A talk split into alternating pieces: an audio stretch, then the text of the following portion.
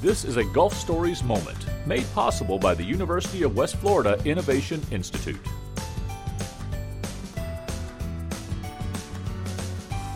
Hello again, everyone, and thank you for joining us for another Gulf Stories moment. My guest today, UWF student Kara Womax, a junior marine biology major, and we're going to be talking about some research she's doing on DNA barcoding of crustacea from artificial reefs in the Gulf of Mexico. Kara, thank you for coming on. Thanks for having me. So, so right away, let's just start by you telling me what's what is this project you're working on? What are you trying to do?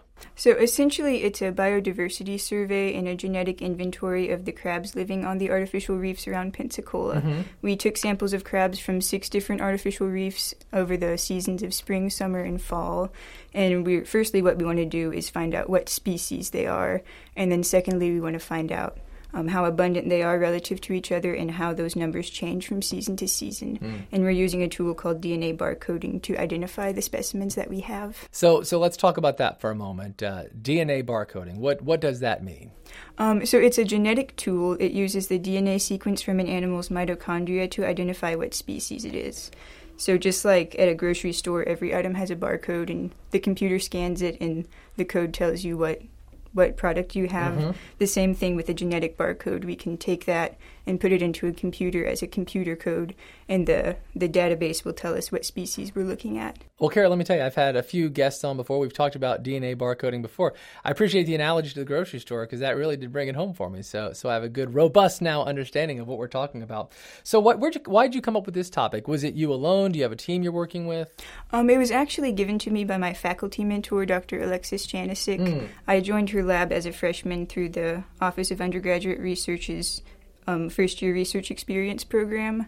And so I really didn't know what I was doing at that point. I had just stepped in, and this was one of the projects that Dr. Janosik offered me that I could work on, and it sounded like a really cool thing to look into. So, yeah. so I was like, yeah, let's let's go for it. And we've had, you know, the great Dr. Janosik. We've had her on the show many times, and, and she's she's wonderful. So I'm not surprised to hear that she's doing a fabulous job mentoring you moving forward on this project. So, so how much work has has happened so far? What do you know so far? So far, we don't have many results back yet. We're still the the process of barcoding is like a four step process. Mm. So right now, we're doing a lot of DNA extractions and PCR, which is a, a process that gets us copies of the specific target gene that we're looking at. Mm-hmm. And so, at right now, we have a lot of you know tubes full of DNA and things in the lab, but we don't have any results back yet. Do you have any anything your any assumptions? Do you have hypotheses? Anything you expect to find, or or any research questions specifically you're looking for? Not specifically. There hasn't been any research done on this in mm. the Pensacola area specifically, so we don't really know what we're what we should find, but what we're hoping to find is that there's a high level of biodiversity in these reefs because that would indicate that the ecosystem is healthy. Mm.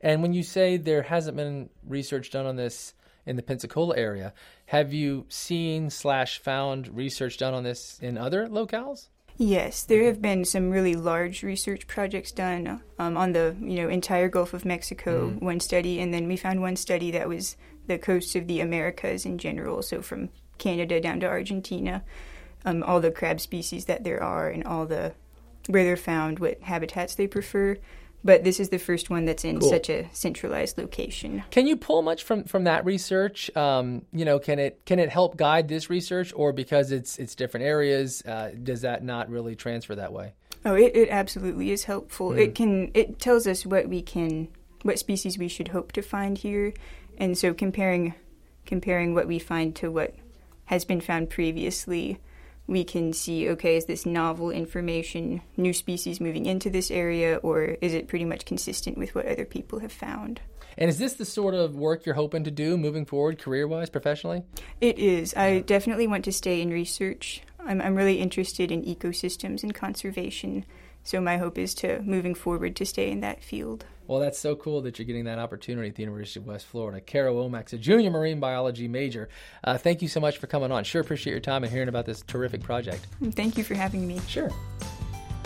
For more Gulf Stories moments, visit wuwf.org slash podcast or go to the podcast page of npr.org.